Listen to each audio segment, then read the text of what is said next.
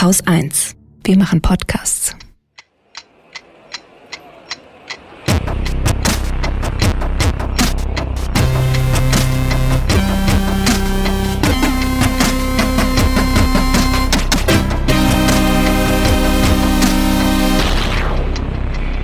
Willkommen zur Wochendämmerung vom 24. Januar 2020 mit Miracoli, Proteste gegen die Agrarindustrie, Mieten, Urteil gegen Myanmar, Muslimen, Generalstreik in Griechenland. Mapitalismus, und 75 Jahre Auschwitz. Heuschrecken? Und Holger Klein. und Libyen und Katrin Rönecke. Ich würde die Sendung gerne mit einer kleinen Gedenkminute beginnen, Ja, denn diese Woche ist jemand gestorben, äh, der meinen Humor mitgeprägt hat wie kaum was anderes auf diesem Planeten, nämlich Terry Jones, eins der Ensemblemitglieder von äh, Monty Python. Die meisten dürften sich an ihn erinnern als die Mutter von Brian im Leben des Brian. Was ich aber wesentlich wichtiger finde als äh, Hinterlassenschaft von Terry Jones ist, er hat in einem Monty Pythons Flying Circus Sketch eine Kellnerin gespielt. Und äh, es gab nicht besonders viel zu essen in diesem Restaurant, in dem er die Kellnerin gespielt hat. Ich spiel's mal vor. Morning. Morning. What you got then? Well, there's egg and bacon, uh, egg, sausage and bacon, egg and spam, egg, bacon and spam, egg, bacon, sausage and spam, spam, bacon, sausage and spam, spam, egg, spam, spam, bacon and spam, spam, spam, spam, egg and spam, spam, spam, spam, spam, spam, spam, baked beans, spam, spam, spam and spam. Oh, lobster thermidor, crevettes with Mornay sauce, garnished with truffle pate brandy and a fried egg on top and spam. Have you got anything without spam in it? Well, spam, sausage and spam. There's not got much spam in it. I don't want any spam. Why can't you have egg, bacon, spam and sausage? That's got spam in it. Not as much as spam, egg, sausage and spam. Look, could I have egg, bacon, spam and sausage without the spam? What do you mean? I don't like spam. Und damit ist die Gedenkminute auch schon vorbei. Also es ist jetzt nicht so, dass Spam nicht schon bekannt war, das ist halt Dosenfleisch. Was aber tatsächlich der Fall ist, ist, dass das die Quelle für unseren heutigen Begriff von Spam im Internet ist. Und das finde ich eigentlich das Vermächtnis. Also Terry Jones ist nicht der Erfinder, ich weiß nicht, wer den Sketch geschrieben hat, aber zumindest ähm, sieht er aus wie der Erfinder des Spams und genauso sehen unsere Mail-Inboxen ja auch aus. Ne? Es gibt irgendwo ein bisschen was, äh, ein Würstchen, das man haben will und dazwischen ganz viel Spam. das stimmt. Sehr schön. Ich habe eine kleine Verkündung zu machen, glaube ich, zu Beginn der Sendung. Uh. Und zwar sind wir nominiert, du und ich, Holger Klein und Katrin Rönecke. Und die Wir Wochendämmerung. gewinnen, wir gewinnen nix. Wir gewinnen vielleicht nichts, aber nominiert zu sein, also wie, wie heißt es immer so schön, dabei sein ist alles.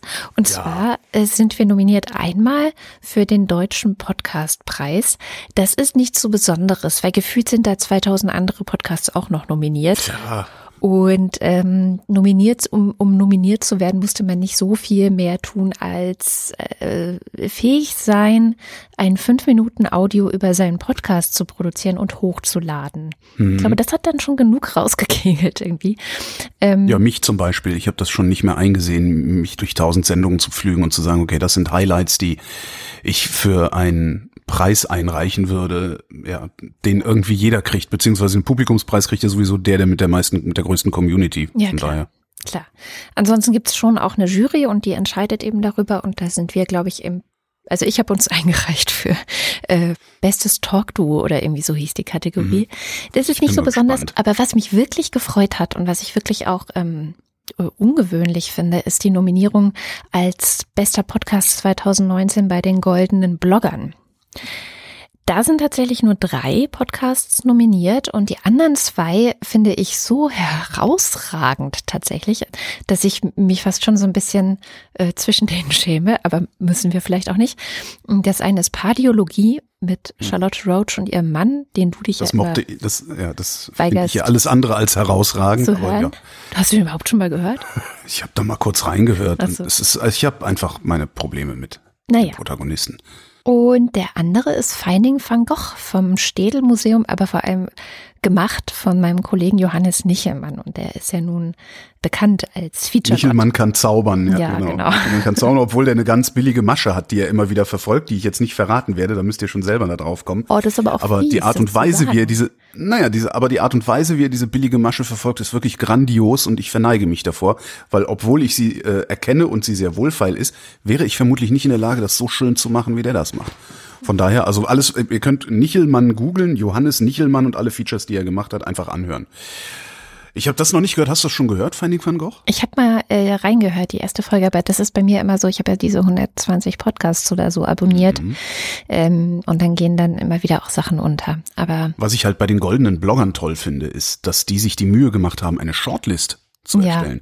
Das heißt, die haben sich in irgendeiner Konstellation, die ich nicht kenne, vorher hingesetzt und haben sich überlegt, wer ist es denn überhaupt wert, in die engere Auswahl zu kommen. Das finde ich toll. Und das finde ich bei diesem Podcastpreis, äh, das ist, dann kannst du halt auch Udos Podcastpreis nehmen, den kriegst du auf Anfrage. ja, Also es ist halt letztendlich letztendlich macht das nicht viel her. Also das und das finde ich eigentlich auch ein bisschen schade. Ähm, ja, ich, mich hatten sie dann gefragt, ob ich in die Jury zu diesem großen Podcastpreis will.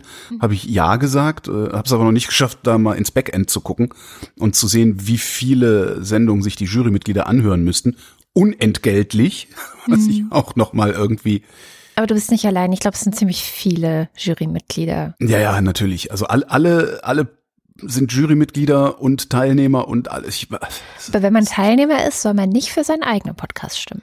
ja, dann stimme ich mal für meinen eigenen Podcast, einfach nur, weil ich es kann. ja, aber Goldene Blogger finde ich schon, also da hat er mich auch ein bisschen Toll, gefreut, ne? ja. Ja, ich war ziemlich sprachlos. Ich habe es auch, Obwohl das ja ist ja alles wieder Klüngel, ne? Der Fine hängt da ja mit dran, das ist ja ein alter Kumpel von mir. naja, Ja, also kannst ja schon sehen, wer, wer da die Preise kriegt. Also wir kriegen den sowieso nicht. Ich kann dir auch erklären, warum.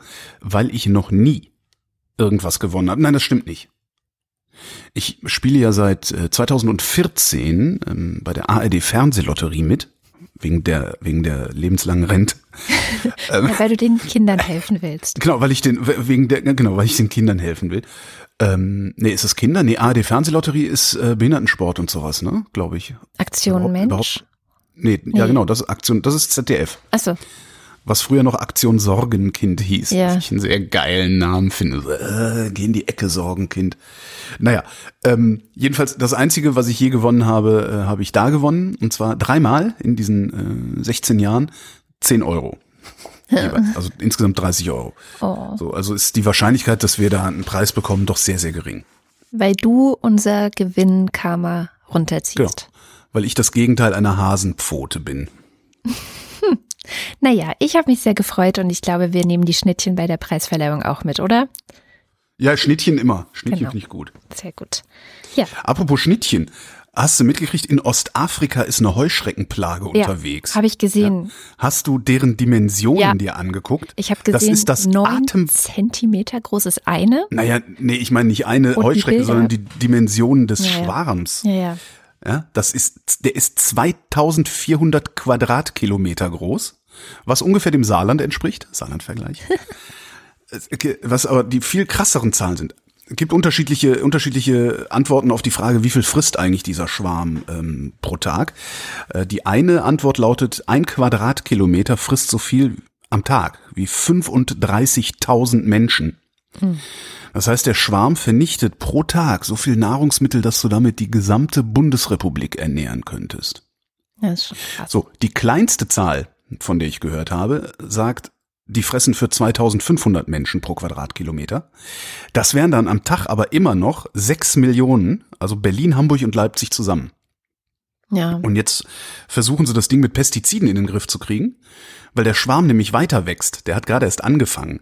Und wenn der weiter wächst und die das Ding nicht in den Griff kriegen, befürchten die, dass der bis zum Sommer, Achtung, auf das 500-fache wachsen könnte. Und wenn wir jetzt diese kleine Zahl zugrunde legen von eben, dann würden diese, dieser 500 mal so große Schwarm jeden Tag so viel fressen wie drei Milliarden Menschen.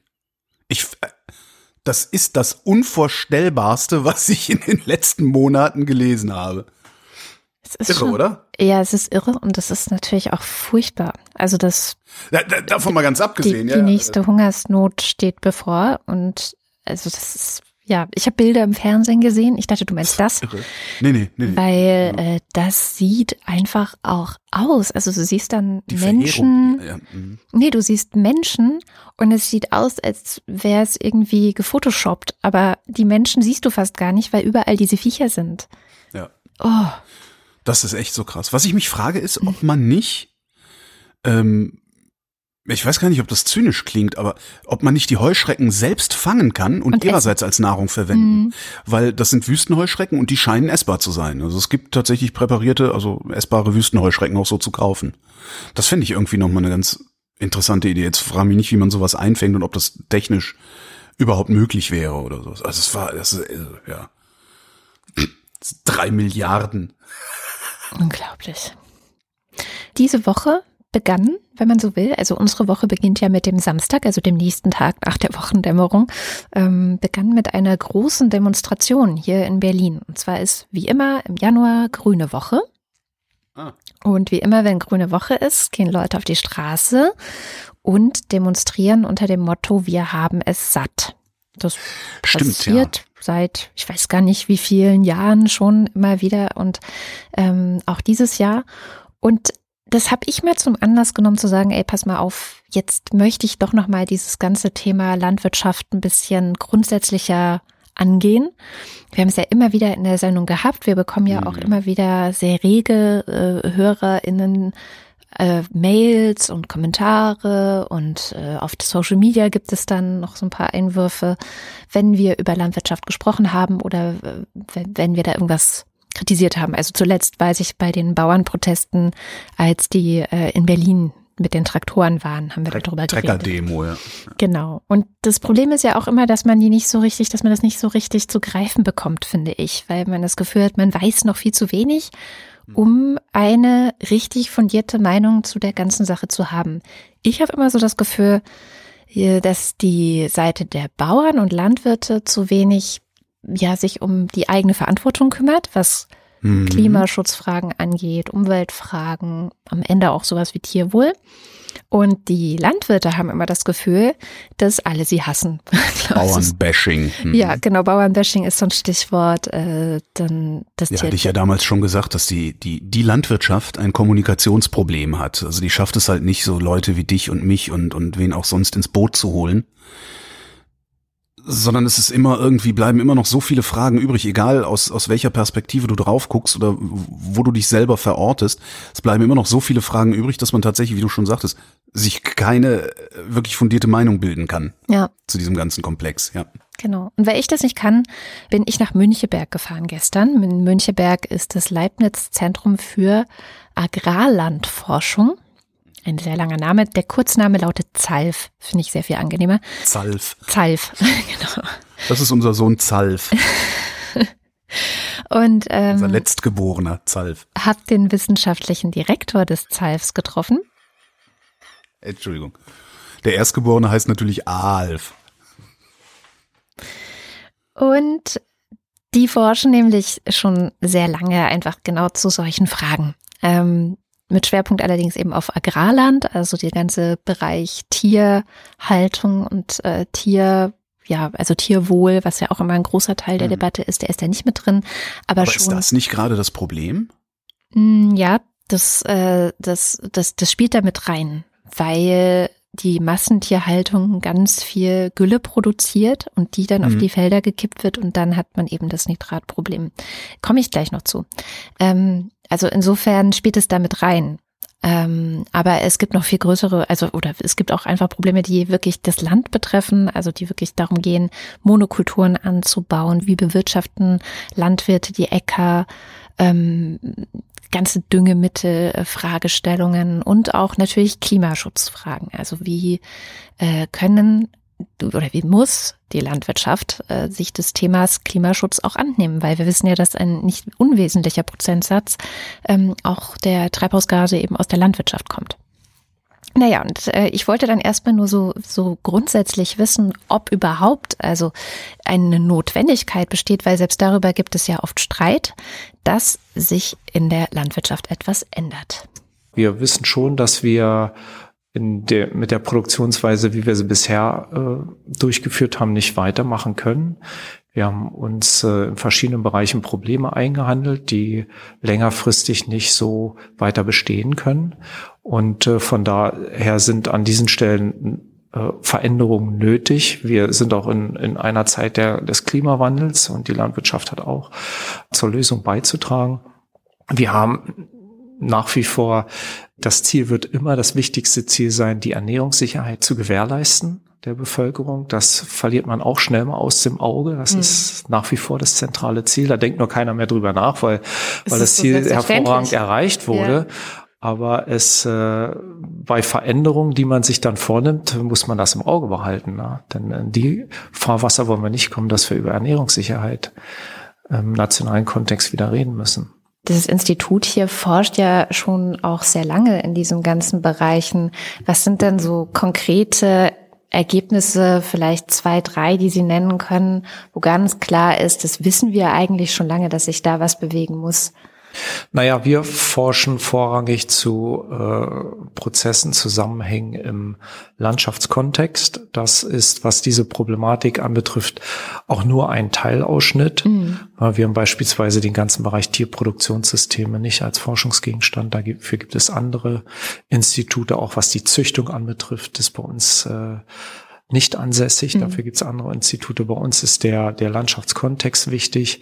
Und da geht es äh, primär darum, Systeme im Landschaftskontext zu verstehen, zu verstehen, was machen unsere Systeme, wenn es darum geht, Emissionen von, von Treibhausgasen zu reduzieren. Wie passen wir unsere Systeme am besten an, wenn wir über Klimawandel reden? Dann auch im Landschaftskontext, äh, wie können wir Landschaften gestalten, dass sie auch anderen Anforderungen genügen, wie beispielsweise der Artenvielfalt mhm. und anderen Anforderungen aus der Gesellschaft. Und da wissen wir einiges, gerade wenn es äh, um die Thematik Ökosystemdienstleistung geht. Da haben wir in den letzten Jahren, Jahrzehnten viel zu geforscht. Wissen wir, dass es äh, immer auch um Zielkonflikte geht, wenn wir Systeme entwickeln wollen, die verschiedenen Anforderungen genügen sollen. Aber wir haben auch Vorstellungen, wie diese Systeme aussehen können. Wir wissen auch, dass Landwirte da mit ins Boot zu nehmen sind und haben auch Erfahrung, dass das gut funktionieren kann. Äh, insofern gibt es da gute Vorleistungen, mhm. ja, was diesen Teilbereich anbetrifft. Das war jetzt ein Ausschnitt, der relativ symptomatisch für das gesamte Gespräch ist. Und zwar äh, ist das alles halt sehr, sehr, sehr fein und differenziert und komplex. Also er, er hat sich nicht festnageln lassen auf irgendwie eine ganz bestimmte Aussage, das und das müssen die Landwirte jetzt tun und das und das äh, muss die Politik verordnen oder so, sondern es ist eben so ein ganz ähm, ja, also klar, die, die ausgearbeiteten Konzepte, die er jetzt nur angesprochen hat, die kann man alle nachlesen auf der Webseite des ZALF. Also die haben da wirklich Studien zu und konkrete Vorschläge und so. Ähm, aber das, das, das Hauptproblem ist, dass es eben so irrsinnig komplex ist.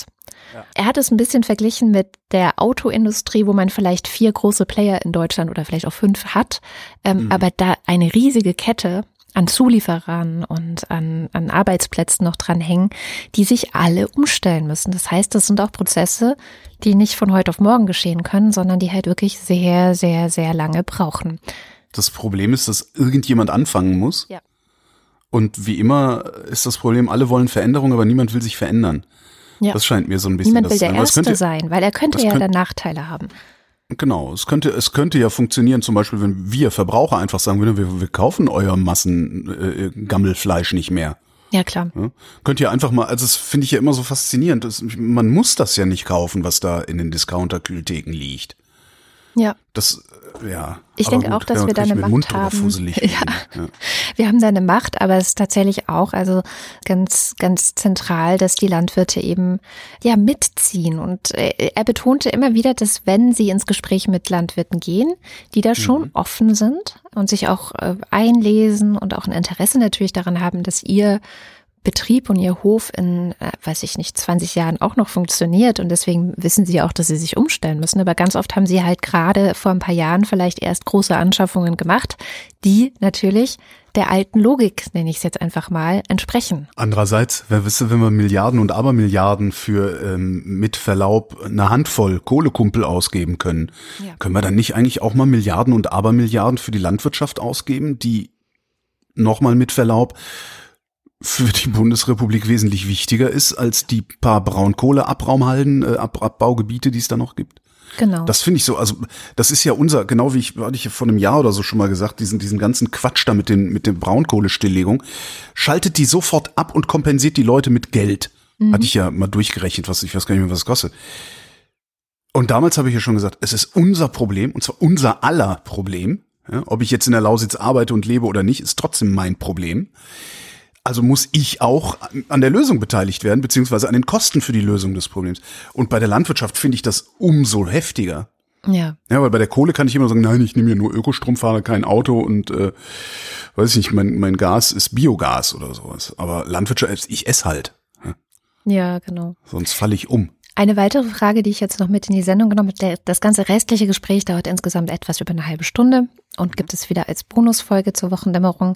Aber eine Frage, die ich noch wichtig fand, war die ganze Nitratfrage. Auch da gibt es ja so widersprüchliche Aussagen. ne? Also du hast einerseits die EU, die äh, Strafen gegen Deutschland verhängt hat, weil wir da die Grenzwerte überschritten haben. Und dann hast du andererseits also Landwirte, die uns persönlich schreiben und sagen, nee, nee, aber das ist ja alles gar nicht richtig und die Messstationen sind nicht repräsentativ und das waren wir gar nicht und solche Sachen. Ne? Da habe ich ihn gefragt, was, wie er das sieht. Also wir konkret haben jetzt keine Messstationen in den Mhm. Regionen, die betroffen sind. Ich weiß aber von Kollegen, dass es da durchaus Probleme gibt. Also das ist dann äh, vielleicht eine Diskussion, wie umfangreich die Probleme sind, aber dass es da Probleme gibt mit beispielsweise Nitratüberhängen, ich glaube, das ist äh, äh, unzweifelhaft. Das Problem zu lösen ist dann komplexer und daher gibt es wahrscheinlich dann auch die Widerstände, weil es einhergeht mit zum Teil strukturellen Veränderungen, die, die dann zu bewerkstelligen sind, wenn man beispielsweise von hohen Tierdichten wegkommen möchte, wegkommen muss, weil durch diese hohen Tierdichten die Nitratüberhänge zum Teil oder zum großen Teil mit verursacht werden und sie von dieser Situation der, des hohen Anfalls an, an Gülle und an, an organischen Substanzen aus der Tierproduktion nicht wegkommen. Sie müssen das äh, irgendwo lassen, das, was die Produktion, was die Tierproduktion als ja äh, Nebenprodukt dann produziert, das muss irgendwo bleiben. Und das bleibt natürlich in der Region bisher und da verursacht sie Probleme. Und sie kommen dann nur raus, wenn sie die Strukturen ändern. Sie können auch über eine größere räumliche Verteilung nachdenken, aber dann müssen sie wieder äh, auch die Energiebilanz mit reinnehmen, was das kostet, energetisch diese, diese Stoffe weiter auszubringen. Es gibt jetzt Verfahren über Biogasanlagen, Gülle leichter zu machen, das Wasser zu entziehen und dann auch äh, in größerem Umfang gegebenenfalls zu, zu transportieren. Aber das muss man sehen, wie sich das entwickelt, ob das äh, sinnvolle Optionen sind. Man kann auch über ganz andere Entwicklungen nachdenken in dem Zusammenhang. Aber es ist schwierig für Betriebe, die investiert haben, die die Ställe gebaut haben beispielsweise, sich dann schnell umzustellen auf eine andere Produktion, die dann auch einen Markt hat. Das, äh, da gibt's Reaktionen. Das ist aus Sicht der Betriebe nachvollziehbar. Klar, Ja. wegen der, des finanziellen Genau. Drucks, der da entsteht einfach. Ne? Ja, das das ist ja existenziell für die betroffenen Betriebe und äh, die müssen natürlich reagieren, die wollen natürlich existieren. Aber es gibt die Probleme und die müssen wir auch lösen. Also da kommen wir nicht dran vorbei. Ja, da kommen wir nicht dran vorbei und das ist eigentlich das Fazit des gesamten Gesprächs. Wir kommen nicht daran vorbei, was zu ändern. So, und da sind die Landwirte in der Verantwortung und da gibt es verschiedene Stellen, wo man einfach jetzt verhandeln muss. Wie gestalten wir die Agrarwende? Aber es ist, es führt kein Weg an der Agrarwende vorbei. Fand ich gerade ganz interessant, dass er auch einen Schlenker über die Märkte gemacht hat. Da habe ich was Schönes gesehen diese Woche. BlackRock. Ähm, BlackRock ist eine Fondsgesellschaft. Die sammeln Geld ein und investieren das an Aktienmärkten. Weltweit haben die äh, 5 bis 10 Prozent des Kapitals von 2500 Firmen. Ja, sind teilweise größter Aktionär, größter Einzelaktionär in Firmen. Ähm, das führt zu zwei Dingen. Erstens können sie überall in die Geschäftsentscheidungen, in die Firmenentscheidungen mit reinreden. Das darf man als Aktionär. Hm. Zweitens heißt das aber auch, die müssen dafür sorgen, dass das angelegte Geld auch Erträge bringt. Ja? Also ich, ich habe auch Fonds von BlackRock in meiner Altersvorsorge. Und ich erwarte natürlich, dass, dass da, ne, dass das nicht weniger wird, sondern dass wenn ich in 20 Jahren in Rente gehe, äh, da mehr rausfällt. Oder zumindest wenigstens genauso viel wie heute plus Inflationsausgleich oder sowas. So, die müssen für Erträge sorgen. Und diese Erträge sehen die mittlerweile als gefährdet an. Oh. BlackRock hat, also der Chef von BlackRock hat einen Brief geschrieben an, was weiß ich, wie viele Aufsichtsräte und Vorstände und so weiter und hat gesagt, Leute, das mit dem Klimawandel, das müsst ihr ernst nehmen. Seht zu, dass ihr in die Zukunft investiert. Sonst können wir nämlich irgendwann nicht mehr bei euch investieren, dann hauen wir ab, weil ihr einfach zu unsichere Player äh, auf den Weltmärkten sind. Das heißt, dass eventuell die, die berühmten Märkte demnächst mehr und schneller regeln, was die Politik bisher verpennt hat. Mhm. also ich meine, die, selbst die, die, die Bevölkerung ist ja weiter als die Politik. Ja, ja. Ja, also ne, wenn du dann hörst, 80 Prozent sind äh, für schärfere Klimaschutzmaßnahmen, das heißt, es müsste die Politik, irgendwer müsste einfach nur hingehen und sagen, so, ihr 80 Prozent, hier ist mal ein Angebot, wie wir es machen können. Ja. selbst das passiert ja nicht. Ne? Äh, aber, aber dieses, diese 80 Prozent, die für irgendwie was sind, das ist ja Klar, dieses. Keiner wir will sind, sich ändern. Ja, genau, wir sind für eine Änderung der anderen. So. Ja, aber wir kriegen es ja nicht mal diskutiert. Aber wenn du sagst, okay, ihr, ihr 80 Prozent wollt Veränderung, hier habt ihr Veränderung. So sieht das aus. Stellt euch drauf ein. Irgendwas, aber nicht dieses Klimapäckchen, was sie da geschnürt haben. Also, ich bin sehr gespannt, was da passiert, wenn, wenn selbst die Industrie oder noch besser, die Finanzinvestoren, die ja hier eigentlich das Sagen haben auf dem Planeten. Verschwörungstheorie. Ähm, ja. Also wenn die Finanzinvestoren, die halt auch wirklich Steuerungsmöglichkeiten haben, ja, wenn BlackRock sagt, ey Siemens, weißt du, ah, das scheint uns zu unsicher, bei euch noch Geld anzulegen, dann hauen die halt Siemens raus und dann, äh, ne, so. Dann ist doof für Siemens. Spannend. Ja, ja, ja. Also die Märkte könnten da äh, ordentlich was hinkriegen. Eventuell wird es dann trotzdem zu wenig und zu spät sein, weil es äh, ist zumindest ja anzunehmen, was dieses ganze Klimadings angeht ist interessanterweise auch das, was, äh, das habe ich jetzt leider nicht mitgebracht, aber was Robert Habeck äh, gesagt hat diese Woche, der war auf dem Wir Weltwirtschaftsgipfel in Davos, da waren ja irgendwie mhm. anscheinend diese Woche alle, außer du und ich. Ähm, nein, das war nur ein Witz. Und da wurde er vom ZDF, äh, das ist ja äh, jetzt neu, dass auch professionelle Fernsehsender so kurze Interviews für Instagram mit Politikern mhm. per Handy aufnehmen was haben die das gemacht und haben Robert Habeck nach der Rede von Donald Trump gefragt, was er dann jetzt von der Rede von Donald Trump gehalten habe. Mhm. Äh, er war sichtlich irritiert, ein bisschen verstört vielleicht sogar. Der wusste gar nicht so richtig, was er sagen soll. Er war echt sprachlos. Die Rede war auch unter aller Sau. Aber was er auch gesagt hat in so einem Nebensatz war, man läuft ja auf diesem Wirtschaftsgipfel rum und man hat das Gefühl, dass langsam in der Wirtschaft auch alle checken, dass das mit dem Klima ein Problem ist. Und zwar nicht nur, weil vielleicht irgendwelche Länder, die uns bisher, also uns in Anführungszeichen, ähm, damit meine ich die westliche Wirtschaft, nicht so interessiert haben, sondern weil es uns der westlichen Wirtschaft ähm, nach und nach auch an den Kragen geht und wir vorsorgen müssen. Und es gibt einen ganz anderen Dialog sozusagen zwischen Wirtschaftsvertretern und Politik und auch Klimaschützern, die auch vor Ort waren. Also Greta Thunberg war da, Luisa Neubauer war da, Und dann kommt so ein Trump. This is not a time for pessimism. This is a time for optimism. Fear and doubt is not a good thought process because this is a time for tremendous hope and joy and optimism and action.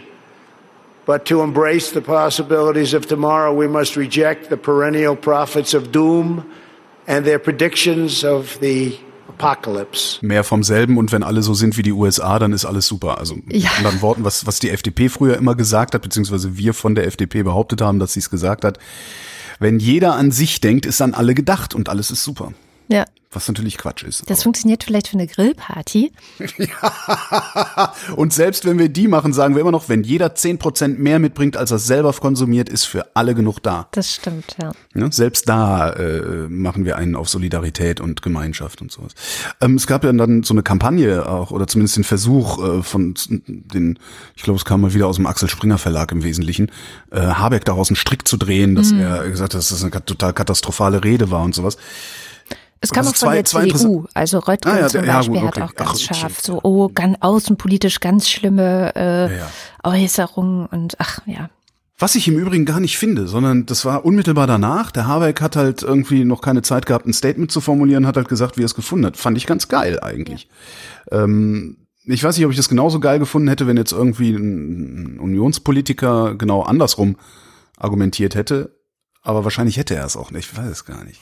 Jedenfalls gab's dann, gab's dann die Woche, äh, haben wir auch gemacht, äh, diverse Faktenchecks zu dem, was Trump da so verzapft hat. Und das ist halt Quatsch. ne? Ja. Also alles, was er sich da, was er sich und den USA da zugeschrieben hat, vor allen Dingen sich zugeschrieben hat, stimmt halt höchstens zur Hälfte. Er hat es aber zu 100 Prozent zu seinem Erfolg gemacht.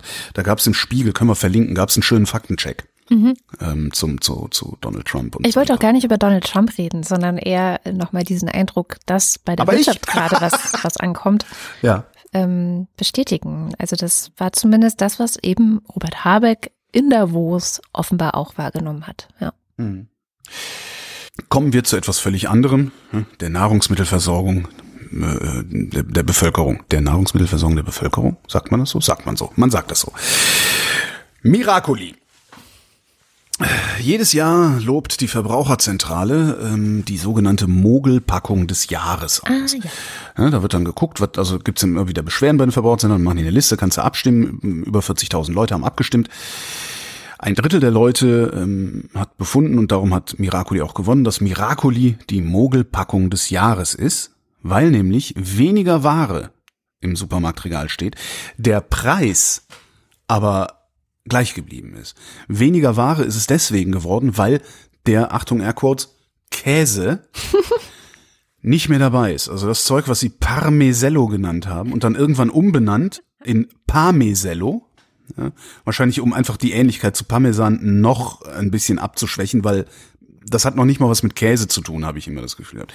Was ich daran so krass finde, ist, dass sich sowas wie Miracoli überhaupt noch so gut verkauft. Ja, das, es verkauft sich anscheinend so gut, dass es sich lohnt, dagegen Stimmung zu machen. Und das finde ich eigentlich den spannenden Teil in der Geschichte und da habe ich mich ein bisschen davon tragen lassen. Also. Miracoli ist ein Produkt aus dem Jahre 1961. Da ist das in den Markt eingeführt worden. Adenauer war damals noch Bundeskanzler. 1961 ist das Jahr, in dem die Anti-Baby-Pille nach Deutschland gekommen ist. Amnesty International ist gegründet worden. Und äh, wer auch immer damals schon alt genug war, hat den ganzen Tag solche Platten hier gehört. Ramona, zum Abschied sag ich dir Goodbye. Ramona, ein Jahr geht doch so schnell vorbei. Ah. Verzag nicht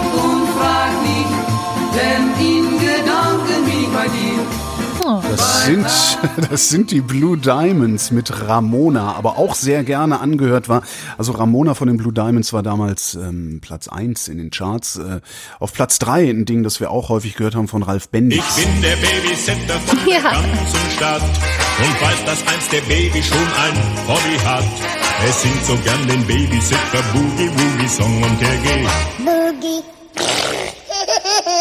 Man hört das Ich gucke das mal auf Autos an, weil ich so eine sehr schöne Dokumentation gefunden habe, also beziehungsweise einen Filmbericht über die internationale Automobilausstellung des Jahres 1961. Damals war Borgward äh, gerade pleite gegangen. Sehr schöne Autos haben die gebaut. Eine Firma aus Bremen. Das Borgward Isabella. Das Einfach mal gehört. googeln. Eins der, eine der schönsten Limousinen und auch eines der schönsten Coupés, die je gebaut wurden. Und auch eines der schönsten Cabrios, die je gebaut worden sind. Normale Menschen sind damals mit einem Goggomobil rumgefahren, mit einer Isetta, mit einem NSU Prinz, ja? äh, mit einem Käfer natürlich auch. Ähm, das waren so die normalen Autos. Wer Kohle hatte, der konnte auf dieser Automobilausstellung sowas finden wie den Karmann Gia. Fährt heute manchmal noch rum, sieht aus wie ein flach gepresstes Käfer Cabrio mit zwei Sitzen nur. BMW hatte damals seine erste Mittelklasse-Limousine überhaupt auf den Markt gebracht, ja, den 1500er. Und VW auch, eine Limousine passend zum Käfer, der hieß auch 1500. Ähm, tun wir in die Show Notes. Kleiner Filmbericht, Viertelstunde lang oder zwölf Minuten, das ist total klasse, wie sie da, oh, und mm, Maserati und so weiter. Jedenfalls, damals Übrigens, haben die Menschen, du da, merkst, wo ich, ich, schweife ab. Ne? da wo ich Also- herkomme, gab es nicht so viele Autos. Das stimmt. Also ich schweife jetzt einfach weiter ab. Damals haben die Menschen im Schnitt 11 Prozent ihres Einkommens fürs Wohnen ausgegeben. Cool. und auf durchschnittlich 20 Quadratmetern pro Person gewohnt. Heute ist es gut doppelt so viel. Die Mauer ist 61 gebaut worden ähm, und Westdeutschland ist ein paar Jahre erst auf Urlaubsreisen gegangen, wie bescheuert. Insbesondere nach Süden, über den Brenner Richtung Italien und sowas. Damals gab's Brettspiele, in denen man nach Italien gereist ist. Und zwar nicht Brettspiele, um die Sprache zu lernen, was unser eins vielleicht heute spielen würde, sondern um überhaupt erstmal zu kapieren, wo Italien ist, was Italien ist und wie man vom Gardasee nach Rom kommt und weil man vielleicht mal hinfahren sollte. So, so weit weg war das damals alles noch. Damals ist der Trans-Europe Express. Das ist dieser rote Zug mit diesem, mit dieser langen Motorhaube. Ich weiß nicht, ob du den jemals gesehen hast auf alten Bildern. Der ist da seit ein paar Jahren unterwegs und verbindet äh, so ne die europäischen Länder oder sie versuchen es zumindest da irgendwie so äh, auch reisetechnisch Europa zusammenwachsen zu lassen. Und damals gab es noch keinen Marlboro-Mann. Ja? Das ist, das ist eine ganz, ganz andere Zeit. Das ist, das hat mit uns heute überhaupt gar nichts mehr zu tun. Und das ist die Zeit. Ja, damals ist wirklich die halbe Bundesrepublik gefühlt nach Italien gefahren über den Brenner.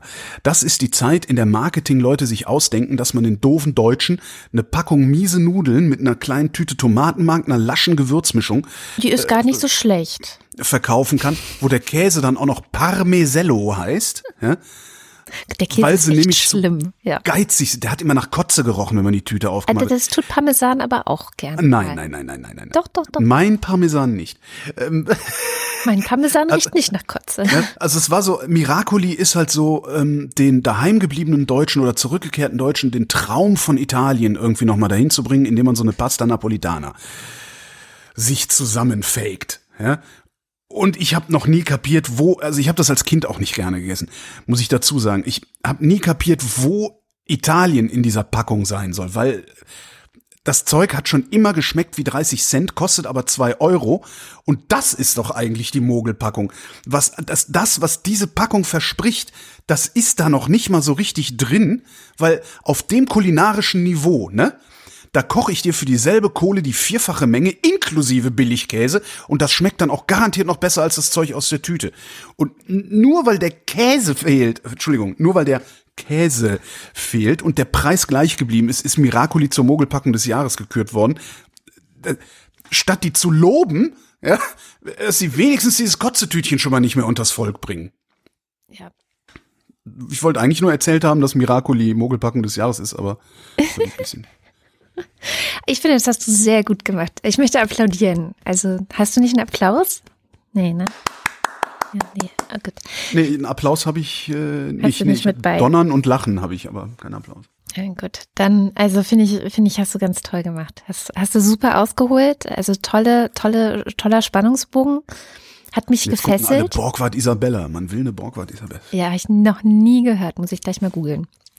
Kommen wir zu nochmal etwas völlig anderem. Und zwar dem Blick über den Tellerrand mit Shamjaf. Wie jede Woche, außer letzte, da ist es ausgefallen. Apropos Essen, meinst du? Es ist jemandem aufgefallen, dass es ausgefallen ist, aber das war kein, also es ist nicht die Regel, dass es ausfällt. Das wollte ich nur noch mal sagen. Diese Woche blicken wir nach Den Haag. Und zwar gab es in Den Haag nämlich am gestrigen Donnerstag ein Urteil.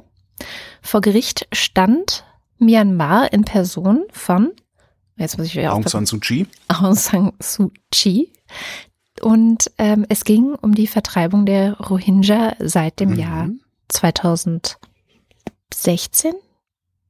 Ich weiß gar nicht mehr, aber wir hatten auch mal einen Rohingya-Exkurs Mhm, hier. den hast du Sendung, mal ne? gemacht, genau. Verlinke ich auf jeden Fall auch nochmal in den Show Notes. Und das hat auch Sham sehr beschäftigt, beziehungsweise das konkrete Urteil hat sie sehr gefreut. Wir reden ja jetzt alle gemeinsam im Chor, online, offline, bei unseren Freunden in der Familie über einen sehr, sehr wichtigen Gedenktag bald, den Auschwitz-Tag. Und wir sind uns alle einig untereinander, so ein Verbrechen gegen die Menschheit darf niemals wieder geschehen. Und Hashtag nie wieder. Genau das hat sich der Internationale Gerichtshof gestern in Den Haag zu Herzen genommen und mit einem Urteil ein wichtiges Signal für uns alle gesetzt. Es verpflichtete Myanmar eben dazu, alles Mögliche zu tun, um einen Völkermord zu verhindern. Über diesen drohenden Völkermord habe ich schon mehrfach geschrieben. Es geht um die drohende Vernichtung der muslimischen Minderheit der Rohingyas. Nun haben die Hager Richter auf Antrag eines afrikanischen Staates vorläufige Maßnahmen gegen das Land erlassen. afrikanischen Staates. Es hat mich am Anfang tatsächlich sogar ein bisschen verwundert. Aber ja, es war nämlich der zu weiten Teilen muslimische Staat Gambia, der das Land angeklagt hatte, der sich getraut hatte zu sagen, nie wieder und das auch zu meinen.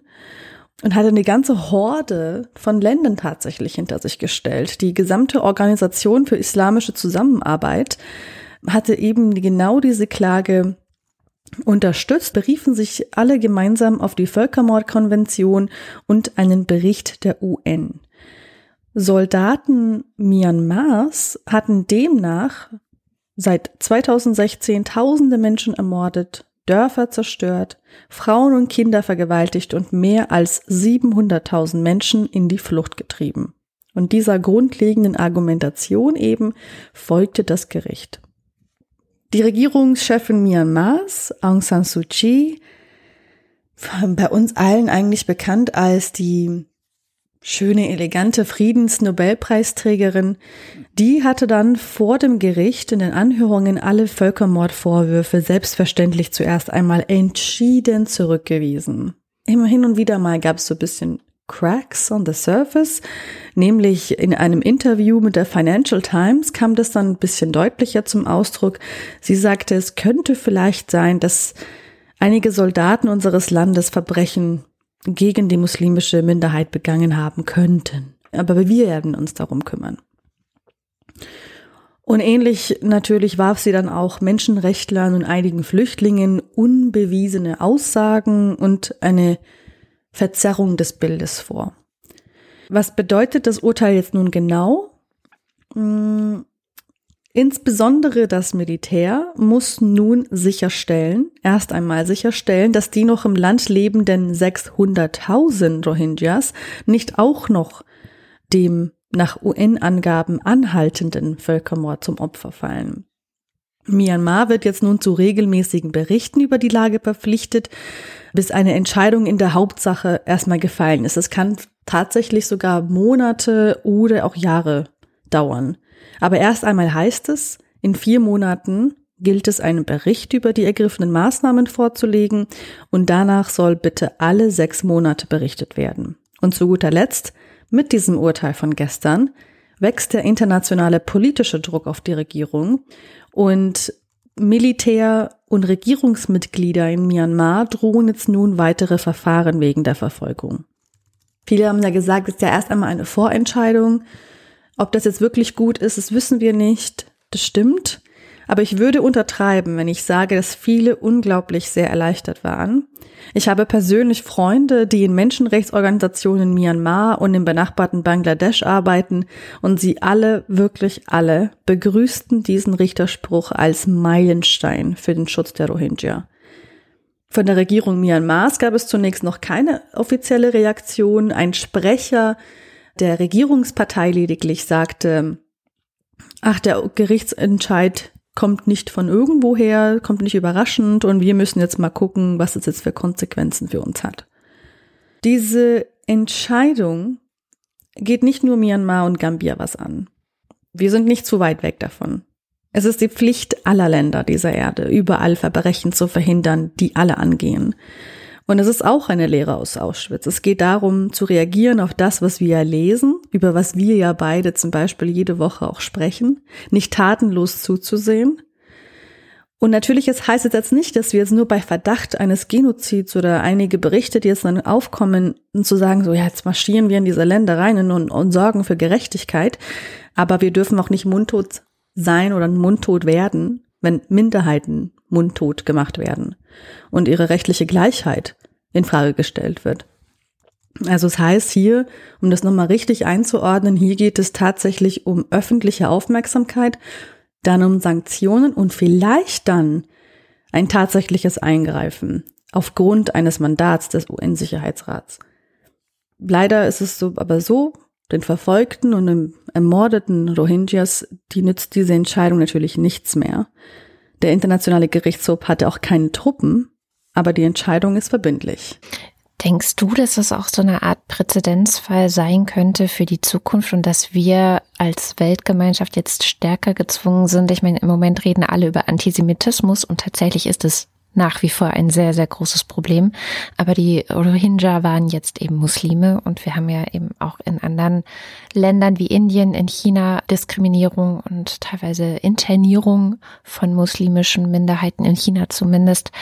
Denkst du, dass das da auch wegweisend für sein könnte, für solche Konflikte? Unbedingt. Ich glaube, dass wir heutzutage viel, viel, viel selbstbewusster, viel lauter, viel empathischer geworden sind, weil wir einfach so viel mehr von dem wissen oder Bescheid wissen, was da gerade passiert. Und wenn wir immer wieder Berichte lesen zu diesen Situationen, dann, dann steigt dann natürlich auch der Druck beziehungsweise der Wunsch danach, äh, auch da irgendwie mithelfen zu können. Und ich glaube, das war genau dieser Wunsch hatte auch Gambia. Dann hoffen wir und danke für den Bericht und bis nächste Woche.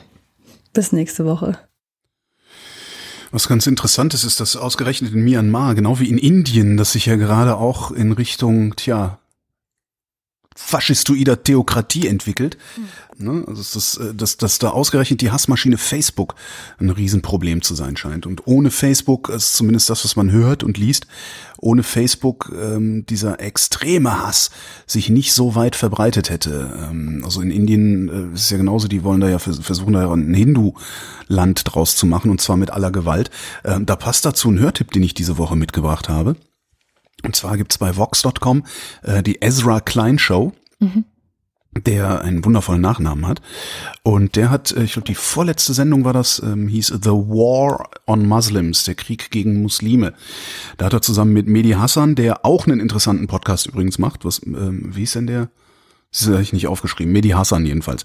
Ähm, zusammen mit Mehdi Hassan diskutieren die da äh, anderthalb Stunden lang, ähm, woher dieser Krieg, der weltweit, den haben wir ja öfter schon mal hier gehabt, mhm. der, der weltweit gegen die Muslime äh, gefochten wird und zwar im Inland aus einer Mehrheitsgesellschaft heraus äh, gegen Muslime kann man sich in Deutschland ja genauso gut angucken. Also die AfD ist ja äh, da notorisch dafür, äh, diesen Krieg zu führen und auch weiter zu befeuern. Jedenfalls diskutieren sie anderthalb Stunden lang darüber, woher der Krieg gegen die Muslime kommt, woran er zu erkennen ist, was ich eigentlich auch ganz interessant finde, weil das ist ja auch immer so ein bisschen so, sowas wie Alltagsrassismus, den erkennt man in sich selber ja auch immer erst dann, wenn man darauf hingewiesen wird. Ja. Ähm, und vor allen Dingen erklären sie, ähm, warum dieser islamophobe Rassismus, also sie sprechen im Wesentlichen von Islamophobie, obwohl Phobie ja ein bisschen falsch ist und so, ordnen das auch ein. Also warum dieser islamophobe Rassismus überhaupt so erfolgreich ist. The reason Islamophobia is everywhere now is very simple. It works. Right? Why wouldn't it be everywhere when wherever it's been tried, it works? It worked for Donald Trump. It worked for the people pushing Brexit. Der islamophobe Rassismus ist so weit verbreitet, weil er funktioniert, was so ähnlich ich glaube ich auch vor ein paar Sendungen schon mal äh, als These formuliert habe, allerdings anders anders äh, erzählt. Wir haben da gehört übrigens Mehdi Hassan, der das erzählt hat. Das ist ein super super Sendung. Ich, ich höre ja selten aufmerksam zu, aber da äh, habe ich sehr aufmerksam zugehört. Sehr schöne Empfehlung, danke dafür. Ja, vielleicht von diesem Thema zum nächsten Thema. Wovor hat die AfD noch Angst? Oder es ist ja miteinander verknüpft. Äh, Muslime und?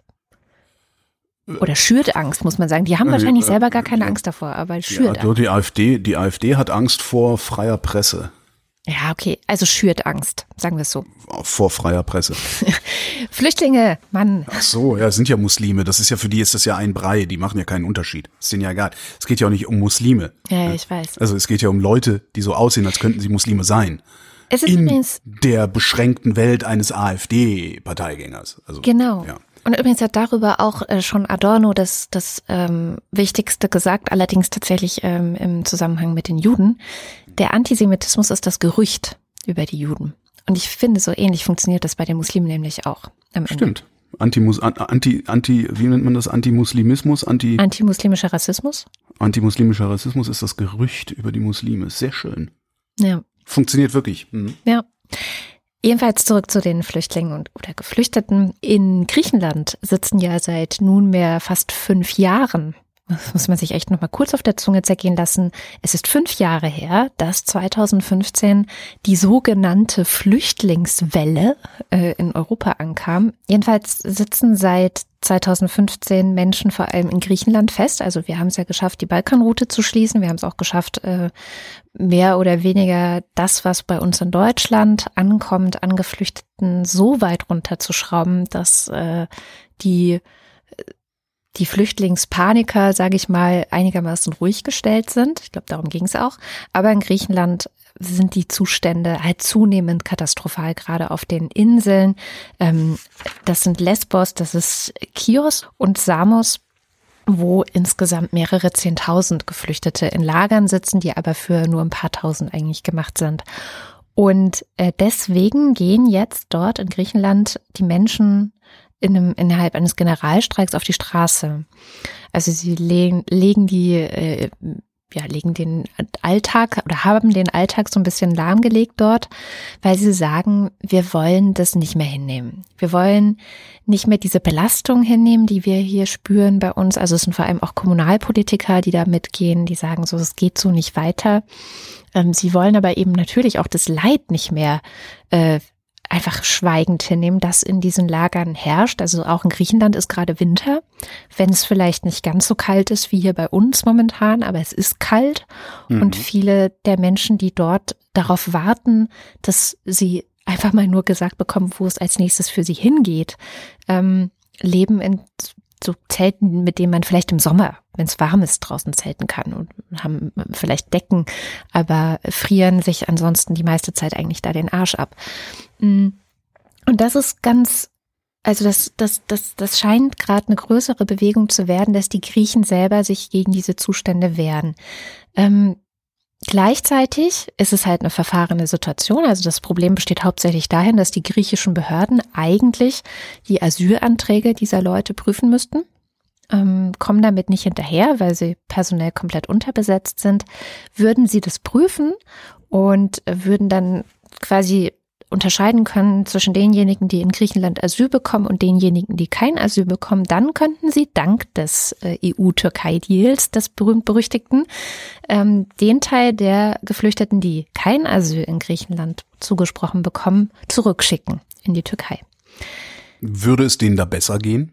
Äh, das ist die Frage. Ne? Also, aber sie wären zumindest bei aus europäischer, aus dem Auge, aus, aus dem den Sinn. Augen, aus dem Sinn. Äh Genau. Und ähm, es wäre nicht mehr so ein Schandfleck. Das ist ja auch so, die Erzählung geht ja so, dass die, die Zustände auf den griechischen Inseln so ein Schandfleck für das ansonsten so fortschrittliche und offene und ja. menschenrechtsfreundliche und was weiß die ich. Die europäischen Werte. Genau. Es passt einfach nicht. Ja, es passt einfach nicht. Naja, und das äh, übrigens Robert Habeck, der ja vor Weihnachten gesagt hat, man sollte doch wenigstens die unbegleiteten Kinder die in diesen mhm. Lagern sind, nach Deutschland holen. Es sind um die 6000 Kinder, die das betreffen würde.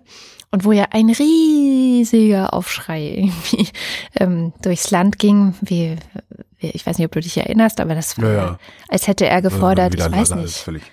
Äh, ja, also weiß ich auch nicht, irgendwie in, in, in, in jede Wohnung größer als 70 Quadratmeter äh, einen Flüchtling einzuquartieren, egal wie viele Leute da schon wohnen oder irgendwie sowas. Das war halt, war halt albern. Ja, ja total. Der hatte seinen Appell jetzt aber auch nochmal wiederholt. Also der lässt da auch nicht locker, was ich auch sehr sympathisch von ihm finde. Ähm, und gleichzeitig ähm, ist jetzt Merkel auf dem Weg in die Türkei oder ist vielleicht auch schon angekommen, für Gespräche mit äh, Staatspräsident Erdogan. Ähm, und auch da ging dem schon wieder voraus, dass Erdogan auch gemeckert hat über diesen Europa-Türkei-Deal. Er hat nämlich gesagt, ja, wir halten uns ja an die verabredete Aufnahme oder Rückaufnahme der Geflüchteten aus Griechenland, die zurückkommen. Es sind ja auch nicht so viele, weil Griechenland ja nicht hinterherkommt mit der Bearbeitung. Ähm, aber Europa hält sich überhaupt nicht an die gemachten Versprechen. Also vor allem geht es hier um Geld. Die Türkei sollte schön viel Geld dafür bekommen, dass sie die zurücknehmen. Das heißt, nochmal fünf Jahre nachdem das Ganze losging, sind wir an einem Punkt, wo es immer noch keine Lösung, keine echte Lösung für diese Leute gibt, ähm, wo alle so ein bisschen den schwarzen Peter hin und her schieben und mit dem Finger aufeinander zeigen, dass äh, es nicht gut genug läuft. Die griechische Regierung, also der Ne, die Leute in Griechenland gehen gegen die griechische Regierung auf die Straße, die soll was unternehmen, die soll sich irgendwie darum kümmern. Ähm, die Türkei zeigt auf Europa, die Griechen zeigen auf die Türkei. Also es ist so ein total verfahrenes, so eine verfahrene Situation. Und als ich das wieder gehört habe, habe ich gedacht, es geht eigentlich nie darum, die Frage zu stellen, die du gerade gestellt hast. Ähm, Wie was, geht's den Leuten? Ja, Genau. Wie geht's den Leuten? Und was können wir für die eigentlich mal tun? Oder was ist, was steht eigentlich in unserer Macht? Ne? Hm. Weil ich denke immer, das, wir sind Europa und, und wir haben viel Geld. Gerade auch wir Deutschen, aber auch viele andere Länder in Europa haben eigentlich wirklich die Mittel und Möglichkeiten, was zu tun. Aber wir wollen halt nicht, ne? weil wir diese Debatten auch gar nicht mehr ha- haben wollen, die wir 2015 hier hatten, die ja dann auch zum Erstarken der AfD geführt hat und davor haben sie ja alle Angst. Also das ist so, ja, das ist so mein, ähm, Ja, wie nenne ich das? Wegducken. Ja, Wegducken als Politikansatz. Also das mein, ist ja. meine äh, Resignation der Woche, würde ich das nennen. Ja, Ja. ja. Wo du Erdogan sagst, ähm, es gab, äh, ich weiß leider nicht mehr, wo ich es gehört habe diese Woche, in ir- irgendeiner Radiosendung, einen sehr interessanten Satz zur Art und Weise, wie Erdogan da gerade Politik macht, insbesondere in Bezug auf Libyen. Und äh, der kloppt sich ja auch gerade mit den Griechen wegen der Erdgasfelder vor Kreta und sowas. Und sagt, ne, unser, der türkische Kontinentalsockel ist größer als ne, euer Kontinentalsockel oder so ähnlich. Äh, jedenfalls war der Satz sinngemäß, ich äh, weiß noch, ich kriege noch nicht mehr, ähm, Erdogans Außenpolitik, also äh, Erdogan macht sich zum Teil des Problems, damit er sich hinterher als Teil der Lösung präsentieren kann. Ja, Weil was hat Erdogan in Libyen zu suchen? Ähm, ein Scheiß. Erdogan hat überhaupt keine Interessen in Libyen, außer dass er mit Libyen einen Vertrag gemacht hat, der ihm Zugriff auf diese Gasfelder sichert, bildet er sich ein. Aber ansonsten hat, Lib hat Erdogan hat überhaupt keine Aktien in Libyen, aber er ist halt trotzdem mal einfach da äh, mit, was weiß ich, paar, paar tausend, nee, paar hundert Soldaten hat er, glaube ich, da ja hingeschickt. Ne? Fand ich irgendwie ganz interessant so. Übrigens auch ganz lustig in der Zeit diese Woche, in der aktuellen, ähm, ist ein sehr langer Artikel, der die, die Gemengelage, Gemengelage sagen, in Libyen sehr gut zusammenfasst. Noch besser ist aber der Grafikkasten, der dabei ist. Äh, Wer will was in Libyen heißt der. Ähm, fasst das sehr schön zusammen anhand von ein paar äh, wichtigen Personen, die da handeln oder auch nicht handeln. Ähm, und weil das hinter einer Paywall ist, lese ich den jetzt ganz schnell mal vor. Angela Merkel möchte den Krieg beenden, die Fluchtrouten über das Mittelmeer kontrollieren und Europa so stärken. Khalifa Haftar steht mit seinen Truppen kurz vor der libyschen Hauptstadt Tripolis. Der General ist an einem Waffenstillstand bislang nur mäßig interessiert. Haftar wird unterstützt von Mohammed bin Zayed, hilft jedem, der gegen Muslimbrüder und Islamisten kämpft. Der Kronprinz der Vereinigten Arabischen Emirate lieferte Haftar Drohnen und Raketen. Haftar wird weiterhin unterstützt. Von Wladimir Putin unterstützte Haftar mit Waffen und Söldnern, um den Einfluss Russlands zu erhöhen. Das ist ihm gelungen. Jetzt wird er für den Waffenstillstand gebraucht. Teil des Problems werden, um Teil der Lösung sein zu können. Kann man anscheinend auch übertragen.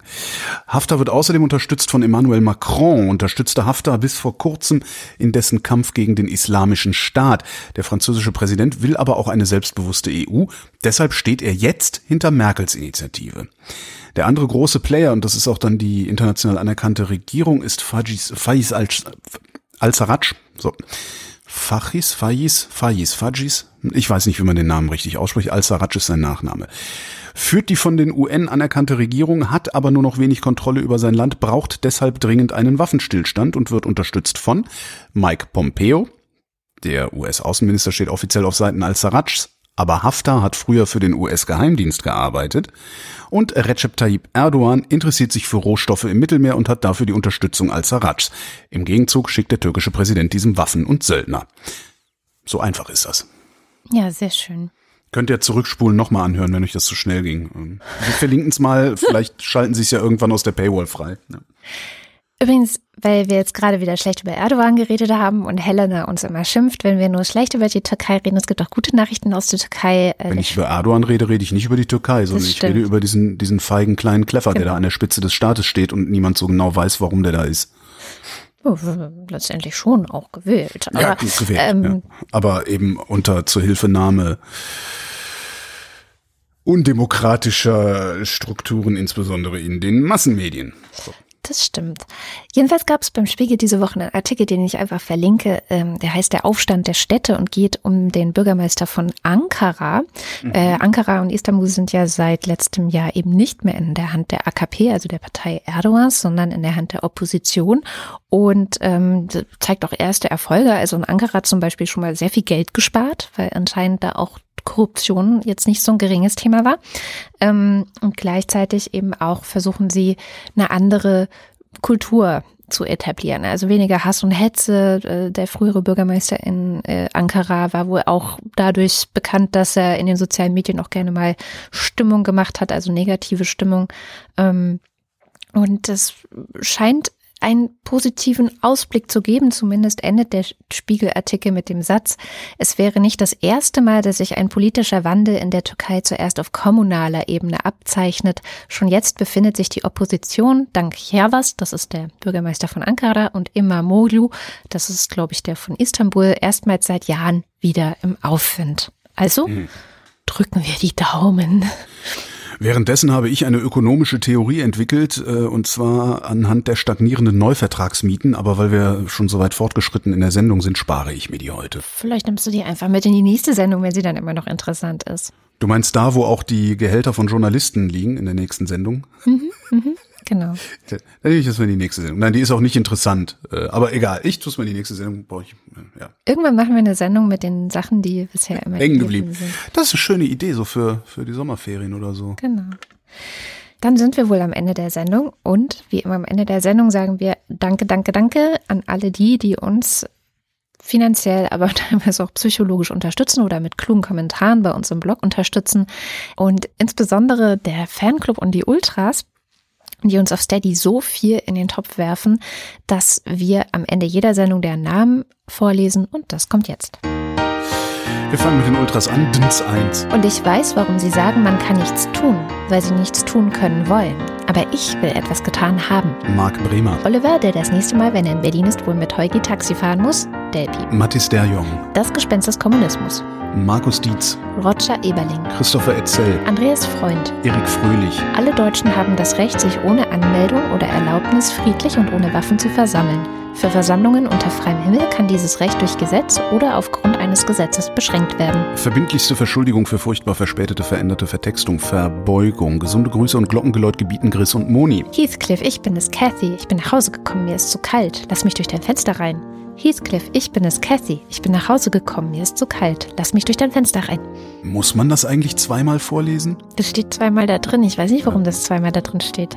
Ich auch nicht. Katharina Hüll. Caro Janasch, Matthias Johansen. Arndt J. Kästner, Moste Techie. Dominik Neise. Robert Nieholm. Jetzt nur noch Reto. Michael Salz. Jörg Scheckis. Vorsitzender der Polizeigewerkschaft Schieß mich tot. Roman Schlauer. Grüße an Herrn Gothe. Team Bratkartoffelbratgerät. Joachim Urlas. Jens Viehweg. Lars von Hof-Hunold. Die zwei von der Pfannstelle. Wenn man keinen Hunger mehr hat, ist man satt, ne? Was ist man denn, wenn man keinen Durst mehr hat? Dann ist man Bernd Wehmöller. Justus Wilhelm. Flash by Name, Flash by Nature. Wuff, wuff. Wing Commander Lord Flashheart. Norman Holz. Weiter mit dem Fanclub. Punkt, Punkt, Punkt, Punkt, Punkt, Punkt. Nico Abeler. Denkt jetzt bloß nicht an Kuchen. Trillian Astra. Anja und Jan aus Bielefeld. Audi Scheuer. Auspuffminister. Johanna Bächle. Johannes Bauermann. Florian Beisel. Max Bernhard. Simone Blechschmidt. Andreas Bockisch. Alexander Bonsack. Markus Bossler. Klaus Breyer. Mike Bültmann. Felix und Bianca Bültmann. Muli Brunji. Nicole und Christoph. John Andrea Konzett. There'll be no accusations, just friendly crustaceans under the sea. Regieanweisung mit Homer Simpson Stimme singen. Hans Damhorst. Miriam und David. Irgendjemand wird das schon mit Homer Simpson Stimme singen. Ich werde das nur nicht sein. Andreas Dietzel. Und der Haifisch, der hat Tränen und die laufen vom Gesicht. Doch der Haifisch lebt im Wasser. So die Tränen sieht man nicht. Elina Eickstedt. Markus und Julia Englert hören euch jede Woche gern zu. Lausitzer Förderverein Zukunftstechnologie Braunkohle e.V. in Gründung. Claude Fankhauser. It's a final countdown.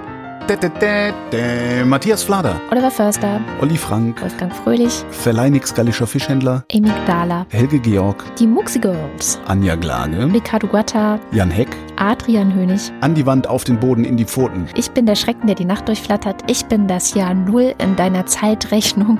Ich bin Andreas Jasper. Philipp Kahn. Captain Käffchen auf alten Fotos sieht man immer jünger aus. Ralf Kammel. Ich bestehe auf 2M. Mehr ist besser. Carsten Kleinschmidt. Oliver Kraus. Markus Krause. Stefan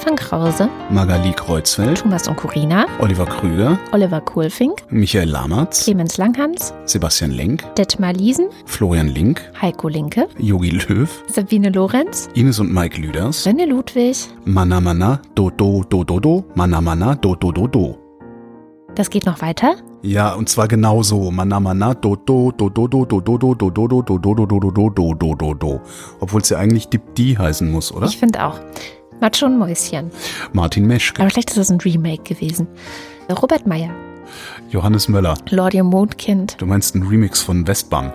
Christoph Eule Müller, Johannes Müller, Samir Nainanejar, Thorsten W. Noll, Oliver Paulsen, Boris Perner, Nora Hoffmann und Peter Schmäler, Josef Porter, Thilo Ramke, Mr. Rees, Sophia Maite Rodriguez Engelbrecht, Christian Rohleder, Pia Römer, Sven Rudloff, Ruth Rutz, Jürgen Schäfer, Christian Schluck, Raimo Schmidt, Christian Schmidt, Theresa Sievert, Ole Skambrax, Jens Sommerfeld, Marie Stahn, Christian Steffen, Ines und Tina, Vera Benny, Eli und Johann, Hilke und Nils, Martin Unterlechner, Andrea Vogel, Yannick Völker, Eni vom Bodensee, Heraklit von Ephesos, Heraglid von Effi Moses, Elegia von Uxarien, Stefan Wald. Andreas Waschk, Es ist ein Brauch von alters her. Wer Sorgen hat, hat auch Likör. John Wick, Er fühlte sein Ende, es war Herbsteszeit. Wieder lachten die Birnen weit und breit. Tobias Wirth, Stefan Wolf, Christopher Zelle, Uwe Zieling, Sabrina Zolk, der, der fälschlicherweise annahm, die 4000 voll gemacht zu haben. Simon Ziebart, Nach den Berechnungen des international anerkannten Professors Pirkheimer hat der Venusmund Tetra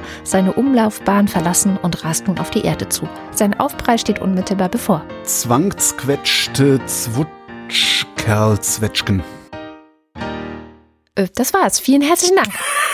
Ja, vielen herzlichen Dank. Wir kaufen uns davon Zahnersatz. Genau. Und stimmt für uns die Wochendämmerung beim Deutschen Podcastpreis, vielleicht nutzt es ja doch was, allein schon um Holgers, Zahnersatz. nee, das ist leider nicht dotiert. Kein, kein Zahnersatz. Tja. Kein Zahnersatz für Holger, aber wenigstens mal einen Preis. Einfach mal einmal in seinem Leben einen Preis. Ich habe letztes Jahr Udos Podcastpreis gekriegt und dieses Jahr kriege ich den auch. Ach so. Ich habe nur noch nicht danach gefragt, weil den gibt's ja auf Anfrage. Ah, so. Na gut, dann eben nicht. Bis zum nächsten Mal. Tschüss.